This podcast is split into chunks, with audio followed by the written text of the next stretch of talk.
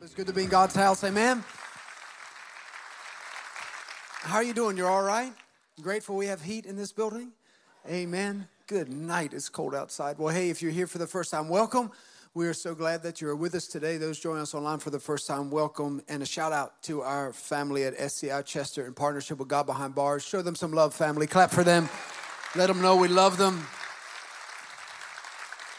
I want to get right into the Word of God this morning. I have about 14 messages I'm going to try to condense into one. And, um, but I want to desperately get across to you what I believe the Holy Spirit wants me to get across to you. And uh, we are going to begin in the book of Colossians. We're going to jump into the Gospel of Luke and then back into Second Corinthians. But if you stay with me long enough, um, I think I'll be able to take you somewhere. Is that good? I think we need to pray before we get started, primarily for me, um, so that the Lord will help me focus and get through this. Um, will you pray with me and kind of for me? Okay, Father, I thank you for this time that we share. Holy Spirit, I pray that this would be unique. Unique because of what you will do, not because of what I will do. I pray that you will use us, and through the preaching of your word, Holy Spirit, we welcome you to mess with us, to re- refine us, to confront lies and issues in our heart so that we can better reflect you in all that we do. In your precious name we pray, a faith filled church said, Amen. The Gospel of Luke, chapter 13, verse 6. Jesus is talking um, to those who are around him, and he's primarily talking about the issue of repentance. Now, we know last week when we talked in the book of Colossians, the Apostle Paul is writing to a church primarily filled with young believers. They are Gentiles, non Jews. In this environment, they're being tested in their faith. People are contesting um, the doctrine that the Apostle Paul had delivered them. But Paul begins by writing and saying, Listen, the gospel is bearing fruit all around the world just as it is in you as you understand God's word and God's grace. And and so he expresses to them how the gospel of Jesus Christ, when it's brought to us, when we understand it and we walk in it, it will yield fruit in our lives. And I want to turn to this passage of scripture because Jesus um, says something quite profound. And I want you to follow along as we read this short parable found in the Gospel of Luke. Um, it begins this Jesus is speaking, and he says, A certain man had a fig tree which had been planted in his vineyard. He came looking for fruit on it and did not find any. And he said to the vineyard keeper, Behold, he's saying, Look, for three years I have come looking for fruit on this fig tree without finding any. Cut it down. Why does it even use up the ground? It's pretty hard. And he answered and said to him, the vineyard keeper, the gardener, said to the owner, Let it alone, sir, for this year too. Give me one more year. That's what he's saying. Give me one more year until I dig around it, put fertilizer on it. And if it bears fruit next year, then fine. But if not, then cut it down. Then cut it down. Jesus is talking about repentance, and I believe um, not only is it affirmed through Scripture that the first fruit that any of us can yield in our life um, comes by the way of repentance. Repentance. This is a fascinating parable that Jesus taught, and it's in alignment not only with his ministry, but what was publicly proclaimed um, in the ministry of John the Baptist. For three years, John the Baptist and Jesus went around um, proclaiming um, the kingdom of God is near to let fruit be evident through your repentance. And for three years, Jesus' ministry existed, proclaiming to people around him, repent so that you can be saved. And yet there was little fruit from people's repentance. In the Gospel of Luke, in chapter 3, you see that John the Baptist would go around and he'd say to people, proclaiming in verse 8, therefore bring forth fruit in keeping with repentance. He says this he says that the axe is already laid at the root of the tree, and every tree that does not bear fruit is cut down and thrown into the fire. It's thrown into the fire. And um, this is just this is one of the things early on in my journey with Jesus. I would read stuff like that, and I'd have like uh, many panic attacks. Um, that I was one of those trees that was just going to get cut down and thrown into the fire. Does anyone else feel like that? Uh, your pastor's the only one. Praise God. God's got a sense of humor. Okay, so I, I thought, I thought that okay, maybe, and I, I that I was missing everything. The interesting thing about this parable, and I want to kind of just backtrack a little bit with you, is the owner walks into the garden and he sees a tree that is not producing. It's, it's not doing what it was intended to do. And, and so there was an expectation by the owner, and the tree wasn't performing to the expectation the owner had. And so there was a level of judgment in that in that place, meaning there was an expectation, the expectation was not met, and so there was a judgment on that. And what was the judgment? Death to the tree. Cut her down. You know, there was no like, well, does it have sun? Is it blocked? Oh, eh, those trees were planted in the good soil on that side of the tracks. But this tree was planted on this side. So, you know, just no, it wasn't producing, cut it down. Oh, there was a sense of hard judgment towards the tree. Do you know in this parable there are really three entities, three entities presented here. The first was God, and He is the owner of the vineyard. The second one is the gardener or the vineyard keeper, and that entity or that person is the representation of Christ. And then the tree is important because the tree really has two symbolic representations. It has it's representative of the nation of Israel, right? And the, uh, John the Baptist actually speaks in, in chapter 3 about um, the nation of Israel saying, Hey, listen, I know you say, well, our forefather is Abraham and all this. And then he says to him, if, the God, if God in heaven wants a new nation, he'll birth it out of these rocks. So you know what he's saying? That won't save you. He says, You need to reap fruit through the act of repentance. And so he, he's professing that all people need to do this. The third, the, the third entity, like I said, is the tree. It represents the nation of Israel, but it represents you and it represents me. Now, I think this is really important. This is what I, I, I desperately want you to get from our conversation today around this is that in your journey with the Lord, there is a continual need not only to weed the garden of your heart, and to be present in every thought and everything that enters into your mind and to your life. But we need to understand this divine interaction with humanity. We need to understand how God interacted with us through the person of Jesus Christ. Now, you, you may understand it in its simplicity, but I want you to get it primarily so that the journey that you walk in with Jesus doesn't become one that's filled with judgment condemnation, fear, anxiety, and stress. Because if Christ came from heaven to earth to set the captives free, do you know how he said, I did not come for the righteous, but I've come for the unrighteous? I didn't come for the well, I've come for the sick. The truth is, he's what he's saying is, I've come for everyone because everyone is sick. Everyone needs me.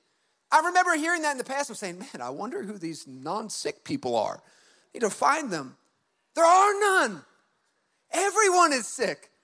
And so he's just helping people recognize that this is what he's helping people. He's speaking to the self righteous, the people who don't think they need a physician to heal them. That's why he says to the Pharisees and the Sadducees, because you say you see, you're blind. He said that. He says, because you say that you can see, you're blind, and your guilt still remains. Because what you say, when you say to God, I can see, apart from you is that I can save myself without you. And he says, That's how I know the guilt still remains and that sin still remains and you're blind. And so he speaks to everyone under, under heaven and proclaims to them, I've come to redeem humanity. And this short little parable not only speaks to his intentions of how to heal, how to restore, and how to redeem, he speaks almost to the process by which it will happen. When I first said yes to Jesus and I came to church, I, uh, when I came to church, I was carried into church. I didn't have a choice. My, my father was a pastor and my grandfather, but I remember being in church and, and trying to figure out the system to live under to make God happy and myself happy. And how many of you know that's like a futile exercise because you're never okay? How many of you know, like, just think of this past week, right? Think of all the good that happened, and the one bad can over it can overcome all of the good. To the very thing you walked in with this week is the one bad report, and you've forgotten the 99 good ones. It's as if in us, if there is ever levied a judgment upon us, we have an inability to see the blessing and the goodness, we only see the judgment. This story is, is quite significant in the fact that the owner comes in and says, Something is not right in the way that I designed it, and because it's not right, get rid of the tree. Early on in this parable, the only two entities that initially exist in it are the Father and us. That we are not in good standing, we are unable to bear fruit. And the expectation is that we bear fruit. Have you ever lived under the expectation like you need to produce something and year after year after year you are unable to produce it? And then what does that do to you? It allows you to walk in the joy and the peace that comes from heaven. No, it allows you to live under this cloud of judgment and constant condemnation. It's like, man, I screwed up again. I'm not going to do it. That's why every year we have these, these New Year resolutions to make myself better. How do they go? It, because this is never the way that it was intended to be, that you fix yourself independently from God. And so what happens in that route is that you be, you constantly become more frustrated with you yourself. When the gardener comes onto the scene, the very first thing that he does is advocate for who? For you. He actually says to the father, "Give me time with the tree." He actually says, "Don't cut it down." Thank you, God. Give it some more time. Let me dig around it. Let me fertilize it. You know what? He is your advocate. And when an advocate enters on the scene, do you know the first thing that he does is he, re- he removes the levied judgment upon your head. The judgment's gone. The only way that you will yield fruit is if the judgment is gone. And that's what Jesus brings. And we understand it as grace. He brings grace to us. And we, are, listen, if this is, this is a word that you can be familiar with, but often never even understand. Unmerited favor, getting what I don't deserve. Because of my sin, I deserve death, but because of His grace, I get salvation. Unmerited favor. Unmerited simply means I cannot produce it myself, but He gives it to me anyway. Favor is his, is his goodness bestowed upon me. Unmerited favor. I can't, God can. I can't, God can. Produce fruit. I'll try. I'll come back to church. How you doing? Horrible, but I'm going to keep trying. Come back to church. How's the marriage? Terrible. We're fighting every week, but I'm going to keep trying. You know, and it's like, how's the business? Horrible, but I'm going to keep trying. How's the attitude? Sucks, but I'm going to keep trying, you know? It's, it's just over struggle and I, I mean, I've real. This is something that is so deep in my heart. I want you to get this because if you don't get this, you will be strangled by lies that are not in God's word, and you'll utter things like this: "Is this is the way it's supposed to be? Church isn't for me. I never understood it. This is just the way it's going to be." No, no, no, no. That's not the way it needs to be. Let God have the finished say. Allow Him to do in your life what He's saying He's willing to do for this tree, which is what? Dig around it, fertilize it, and give it time. Want to talk to you about that. What does it really mean when He says that I want to dig around it, I want to fertilize it, and I need time? When, when Jesus, whose representation is represented in this as the gardener, he says to the Father, I, I need to dig around it. I need to dig around it. And one of the primary things he's saying is, I need to deal with the weeds, or I need to deal with the lies or the roots that are preventing it from producing fruit. And for many of us, it's, you know, my father told me this past year hey, it will be a fantastic thing, son, if you plant a garden for the kids. And I, I fell for it, church. I fell for it. I was like, yeah, that's awesome. Like, let's let's plant a garden. Let's plant everything. You know, why go to the store and buy it? You know, we could just plant it all. You know. And I was like, hey, I'm gonna, you know, develop my skill sets. And we've had gardens our whole life in our childhood, and I didn't realize how hard it was until I tried it myself. And um, but rather than going out and buying small plants, I was like, I don't need to do that. I will plant it the seed and I will nourish the seeds, and we will get all the little plants growing in our home, and it's gonna be wonderful. It was horrible. And um, I didn't realize that, you know, that I had children that were very um, uh, mischievous, and they would, pl- you know, desire to water the plants 45 times a day. And um, you go out there, and the table just be covered in water, and you're like, what's happening? They're like, watering the plants. And like, no, you're killing the plants that we just spent all that time working on. And, and so a- after the first few months of trying to grow the seed and all the plants died, um, we didn't give up. And uh, we went and bought some plants and we planted some seeds and we went out and we planted everything in the garden. And I'm not going to lie, dad was a little discouraged. So, you know how you open the bag and it's like one seed every four inches. I was just like, took the bag. Liza comes back. She's like, um, I think there's like 47 cucumber plants in like a foot. It's like, praise God, 100 fold, 60 fold, 30 fold. I was like, God is good. And she's like, I don't think you read the bag. I was like, leave me alone, you know, thing. And so, and we planned it all, we went out the next day with the kids, and I'm like, I'm just admiring the stakes that we put in the ground that was like lettuce, tomatoes, cucumbers. Didn't see nothing, but I'm just like, look at those stakes. They look great, you know? And the kids say to me, Dad, we have a problem. Like they run in the first day. I kid you not. It was it was pretty funny actually. And they're like, we have a problem. There's no vegetables in the garden. And I'm like, okay, this is a great lesson. It when you plant the seed, it takes time, and then we'll it'll over time, if we water it right, um, and the sun comes out, we'll have some vegetables. And they were like, they got it. They got it. And so the next day they run back and they're like, Dad, there's still no fruit. There's vegetables in the garden. You said it just needed time. And I was like, Yes. And they're like, Well, it's been a day. And I'm like, We need more time. And then they look at me and they say this, How much time? And I said, Dad doesn't know. But it's probably going to be longer than a day, a week, two weeks, or three weeks. Dad doesn't really know. But over time, if we don't kill them like we did before, we're gonna get something. And so, literally, the frustration they had was the issue of time. But not only that, what I find fascinating is the way that we, we cared for them in the time when it yielded nothing, but the only thing that was present because we stirred up the soil were the weeds. Now, this is an interesting thing because when you stir up the soil, the good has a chance to grow, but so does the bad. And if you neglect the bad, it will choke out the good when it comes. Like I remember at one point, my grandfather uh, back in the day decided to do like a seven acre garden. Thought it was a great idea. And my father's like, hey, dad, I don't think anyone's going to come to weed it. He's like, yes, they will.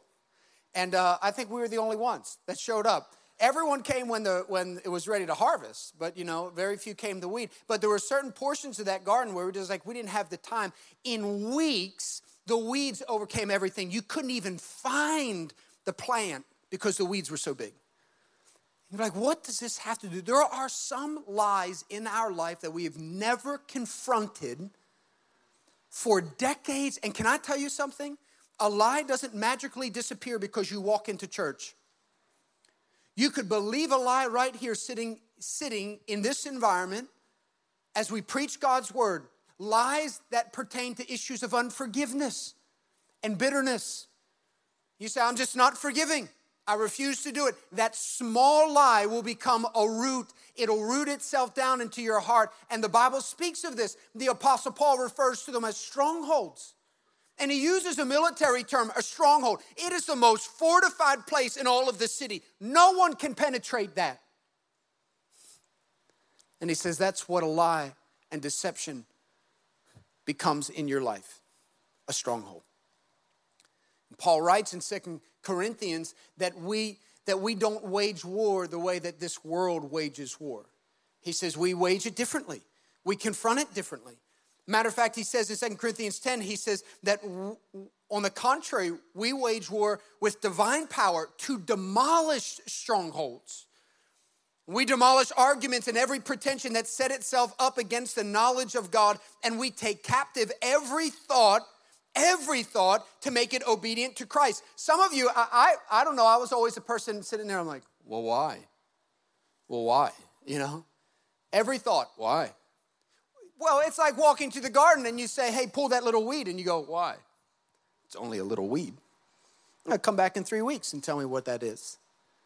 Come back in a year in two years. It's an issue of discipline and discernment to realize that something will grow if it's planted. And you need to realize the manifestation of what will be reality if you permit it to grow. And if you could see what a weed would do to prevent you from yielding fruit, the moment you saw it, you'd pluck it out. And that's why the Apostle Paul says that we take every single thought not just the ones we think we need to hold to the obedience of Christ, but every thought. Why? Because that is the only way that you and I can demolish strongholds, lies in our life. When Jesus came to the Father, the owner of the vineyard, and says, I want time. I want to dig and I want to fertilize. Digging is bringing truth. And that's how he deals with the lies. He brings truth. We read through scripture about how we speak truth in love to one another. But I need you to hear me. The only thing that can enable you to yield fruit that is honoring to God is if truth exists in your life. It must be present. And can I say this to you? Jesus is talking about this issue of repentance, meaning that the first fruit that's yielded from your life is salvation that comes through the way of repentance. So, the first fruit that's yielded in the believer's life is their recognition and their need of Jesus to say, Forgive me of my sins, come into my heart. I believe that you were raised from the grave, and I'm now a child of God. And the Bible says that that repentance and that confession and that belief has yielded salvation. But do you know in the believer's journey with the Lord, there is the continual need to allow the Holy Spirit to dig around you and to fertilize you. Pastor Brian was up on the platform and talking about tithing. Early on in my journey, I realized that it's one thing to know God's word, it's another thing to live by it. It's one thing to hear God's word, it's another thing to allow lies to squeeze God's word to where you actually believe yourself more than you believe the Bible. I realize that if I were to say to someone here today, hey, steward what God gave you, and you say, Praise God, I'm going to steward it. And then I let you go and let you leave without equipping you and training you according to the Word of God of what stewardship looks like. Stewardship is, mo- is primarily expressed through the avenue of finances, but I believe that God entrusts us to steward everything that He's blessed us with the relationships, the gifts, the talents, everything that He has uniquely blessed us with. God wants us to steward things well. I realized early on in our church that that this should be a house of equipping. Why? My idea? Not my idea. Ephesians 4. When God gives the gifts of the ministry, the ministry gifts to the body of Christ, He does so that He can so that we can equip the saints for the works of ministry. it's like me expecting my children to yield the fruit of patience without instilling it into them. It's like me expecting my children to understand what maturity looks like in difficult seasons without walking it out and teaching them and equipping them. The one thing you need to recognize is that the tree was unable to do anything apart from the care that came through Jesus. There's part of me that loves that. And some of you need to hear it because some of you have been living under condemnation, but it says in Romans 7 that there's no condemnation to those who are in Christ Jesus. That when your advocate came on the scene, he removed that umbrella of judgment. You will not yield fruit if you live under the umbrella of judgment. And the only reason if you if you still live under it is because you have yet to receive and walk in the grace that comes from Jesus. The judgment's gone. He removes it. He removes it and he wants you to recognize that he was the only one that could remove it. You know what I love about this tree is in itself, it cannot produce fruit. It needed the care that came from beyond itself. For years, I would come in the church and it was like I was this barren tree, and I'd be like, It's all right, just give me another year. And I'd come back and I'd have no fruit. I'd be like, It's all right, I just need another year. And I'd come back and nothing would change. Now, I like say this to the young person who's been brought to church their whole life by their parents, and they're like, Yeah, I get it. Your life will never change if it's just a casual acquaintance with Jesus. You can't live off the revelation of your parents, grandparents. Have to have a revelation of Jesus for yourself. And you don't need to wait long. And let me encourage you not to wait long to have that revelation. Just picture Jesus saying to you what he said to Peter Who am I to you? Who am I to you? And there's this powerful revelation to recognize that apart from Christ, we can do nothing. I'm going to dig around you. I'm going to bring truth into your world. I'm going to cut off all the lies and I'm going to fertilize. What is the fertilization? It's grace. It's grace. It's grace. It's enabling, inexhaustible grace that comes into your life. And what does it do? It removes that level of judgment above our heads. And then the final thing that he pleads with the Father is time. I just need time. Give me some time. And what I love about Scripture is that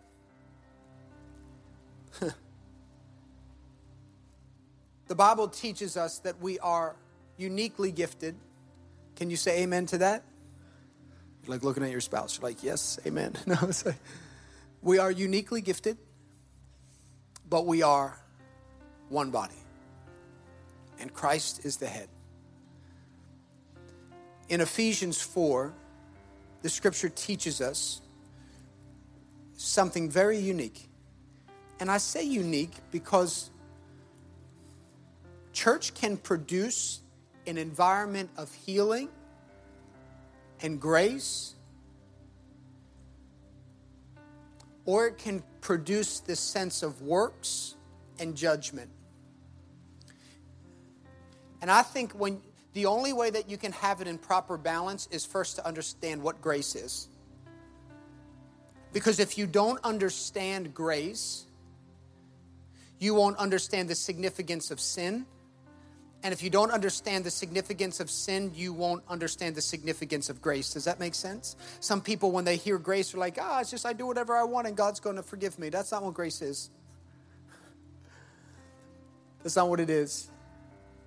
Sin is so significant that it required the Father to send his one and only Son from heaven to earth to bleed and to die on a cross so that your salvation could be purchased through the blood of Jesus. It was not cheap. Grace is something that you receive, but means simply this if you're the tree, you can't produce it until you receive grace. And once you receive grace, the judgment is removed, the axe is pulled away from the base of the tree truth is dug around your soul, around your heart.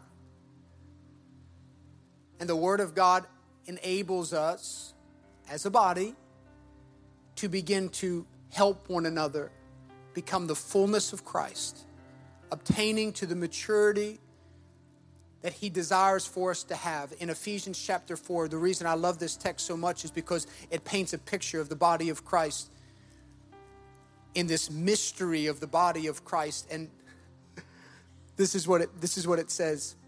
It says, But speaking truth in love, we are to grow up. Somebody say, Amen. We are to grow up in all aspects into Him who is the head, even Christ, from whom the whole body being fitted and held together by that which is every that which every joint supplies according to the proper working of each individual part. Listen, this is what it does it causes the growth of the body for the building up of itself. I believe that God intended this family through the preaching of God's word to cultivate an environment that enables us to help one another heal in our brokenness. That's why James says to confess your sins to one another so that you may be healed. It's as if the Bible teaches us that healing comes from God, but the vessel that He uses for what for for us to be healed is the body of Christ, is the knitting together of what we bring in its uniqueness. And so he, he requires us to, to mourn with those that are mourning and rejoice with those that are rejoicing, to do life with one another. That's why, like, if you are on the peripheral of church, like you are a spectator, nothing will make sense. And if you're new to church and that's where you're at, that is fine. we we go through seasons of life. But if that's where you've decided to plant yourself, I think there will be many things that you'll just miss from standing shoulder to shoulder with people in the journey with Jesus. I want to encourage you. Some of you, you're in a season right now, and that season, you want, you want this season to pass so desperately. Ask the Holy Spirit to speak to you in this season. What do you want me to see in this season?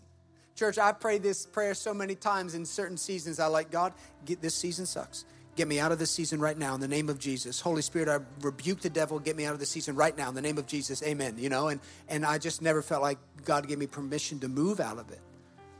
And then all of a sudden, I just started praying, like, Holy Spirit, help me to see what you want me to see. Teach me what you want me to know. Let me be stretched and challenged. Church, I believe that we equip one another in every season.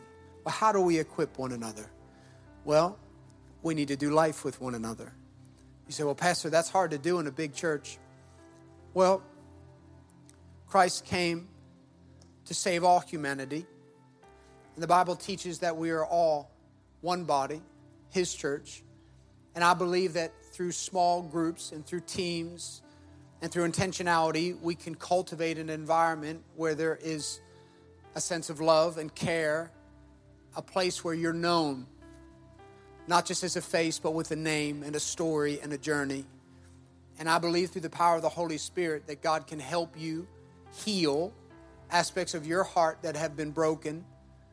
And you don't have to allow the weeds in your life. Some of you, you have allowed things to just become so rooted, you can't see Christ throughout, you know, through the lens of your own brokenness.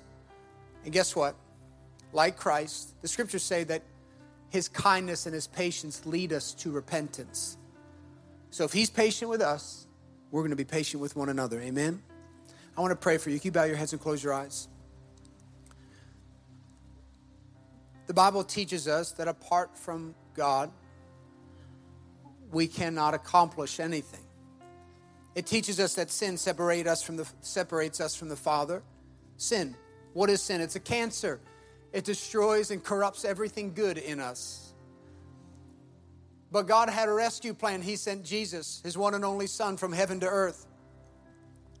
He lived a perfect life, the scriptures proclaim, and he went to the cross. And on that cross, he was crucified. His blood was shed, and he died. The scripture teaches that he became sin for us but he didn't stay on that cross and he didn't stay in the tomb. The Bible declares that he was raised to life on the third day, defeating sin and death. Right now, he is seated at the right hand of the Father. And the Bible teaches us that though all of us have been, been born physically, we must be born again or born spiritually. Jesus, in a conversation with a man by the name of Nicodemus, tells him, All people under heaven must be born again. Salvation is by grace through faith. There's that word again, grace. It's unmerited. You know what it means? You can't do it. You can't do it, but He can. And so He extends to you His arm of salvation. And you would say, Well, what is required of me? A response to the goodness of heaven. And that response is first repentance to say, God, forgive me for thinking that I could yield something apart from you. I need you. Forgive me of my sins and come into my heart. The Bible says in Romans 10 9 that if we confess with our mouth that Jesus is Lord and believe in our heart that God raised him from the grave, we will be saved. It's a beautiful picture of a divine exchange. Many of us might think, well, I'm not worthy of it. None of us are. But that's where his grace comes in and his love. The Bible says in Romans 5 8 that God demonstrates his love towards us that while yet we were still sinners, Christ died for us. And so, however you arrive today, my prayer is that the Holy Spirit would illuminate to you the areas in your life that you need to give attention to. Maybe there are weeds in your heart that need to be uprooted. And may you allow the Holy Spirit to dig around them. May allow the grace of God to fertilize and nurture you in that season. You're vulnerable when truth comes. Offense can come. Disruption can come. When you dig down into issues in your heart that you haven't touched in years, issues of unforgiveness and bitterness and frustration and anger, when you start allowing the Holy Spirit to dig around them, my friend, you're going to have every opportunity to allow the lies of the enemy to be planted in that season. But I believe that if you do what the scripture teaches and hold every thought captive to the obedience of Christ, man, that there are good seasons ahead. And I want to pray for you. First and foremost, for those who are ready to receive Jesus as their Lord and Savior. If you're here today or watching online and you're, you're saying, Today is my day, I'm ready to say yes to Jesus, I want to lead you in a prayer. So come on, True North, let's lead people to Jesus. Repeat this prayer after me. Say, Dear Heavenly Father, I receive your Son as my Lord and Savior. Forgive me of my sins. Come into my heart. I believe that you died on the cross and conquered sin and death. I'm now a Christian. Christ now lives in me. In Jesus' name, amen. Amen. Come on, clap for everybody that said yes.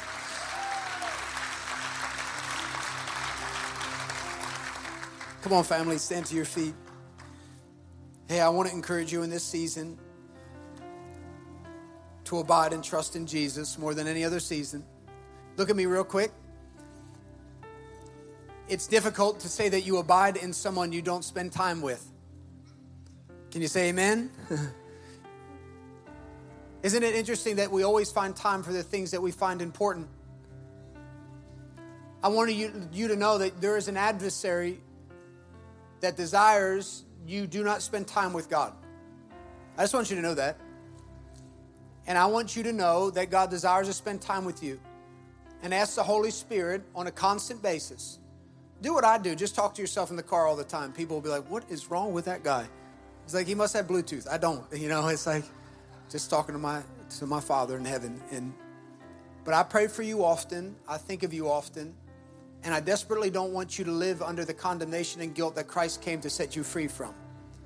But I also don't want you to continue to wallow in the same sin season after season. If you're expecting a different result, but you don't change anything, I think they've described that as insanity. Try something new. Get connected into a crew. Start serving on team. Stay around in the lobby for more than 45 seconds. Talk to someone build relationships. Is it easy? No. But nothing easy ever comes overnight. It takes time and it's a journey. And let's be patient with one another in our families, in our homes, and in our surroundings that are on the journey. Can you say amen? If you said yes to Jesus, we're so excited for you. We're encouraged about your decision. As you exit today, we have a gift for you. As you leave to the left, you're going to see a bunch of people waving these Bibles. Um, and it's a gift from us to you from your new family to you, and we want to just encourage you in your journey. You might be like, Well, I said that prayer, no one knows. The Bible says, Jesus says this He says, If you confess me before men, I will confess you before my Father in heaven. But if you deny me before men, I will deny you before my Father. This is your opportunity to say, I made a decision to follow Jesus. I am born again, and we want to celebrate with you today. We're so excited for you about the decision you made. You can clap for him. Come on. If you're, and then finally, listen, if you need prayer for something, I know, I don't know if it's the Jersey in us. We got to pray that out sometimes. It's like the arrogance and the, I'm fine. Everything is falling apart around me, but I'm fine, you know, standing on my faith. That's good. I want you to be, but I want you to be willing to receive prayer. Maybe more importantly, I want you to be comfortable enough to ask for prayer. Ask for prayer. Prayer is a powerful weapon that you've been entrusted under heaven to use as something to fight against the enemy with. If you want someone to stand beside you, maybe you're young in your journey, in your journey with Jesus. You're like, man, I, I don't even know how to pray. We have a team of people that are mature in their, in their walk with Jesus, and they will help pray with you. They'll help teach you how to pray, encourage you in your prayer life. But all you have to do is walk your feet over to the next step and say, Hey, can you pray with me? Can you encourage me? Whatever it is. And I'm telling you, they'd be more than happy to stand alongside you and help you in your journey. So listen, let me pray for you before you go. Stretch your hands to heaven. Let me pray for your family. Father, I thank you that you are faithful in all seasons. And Father, I pray right now for every marriage in this space. Holy Spirit, strengthen it. We rebuke any work of the enemy, any attack of the enemy to divide marriages discontentment, bitterness, frustration, anger.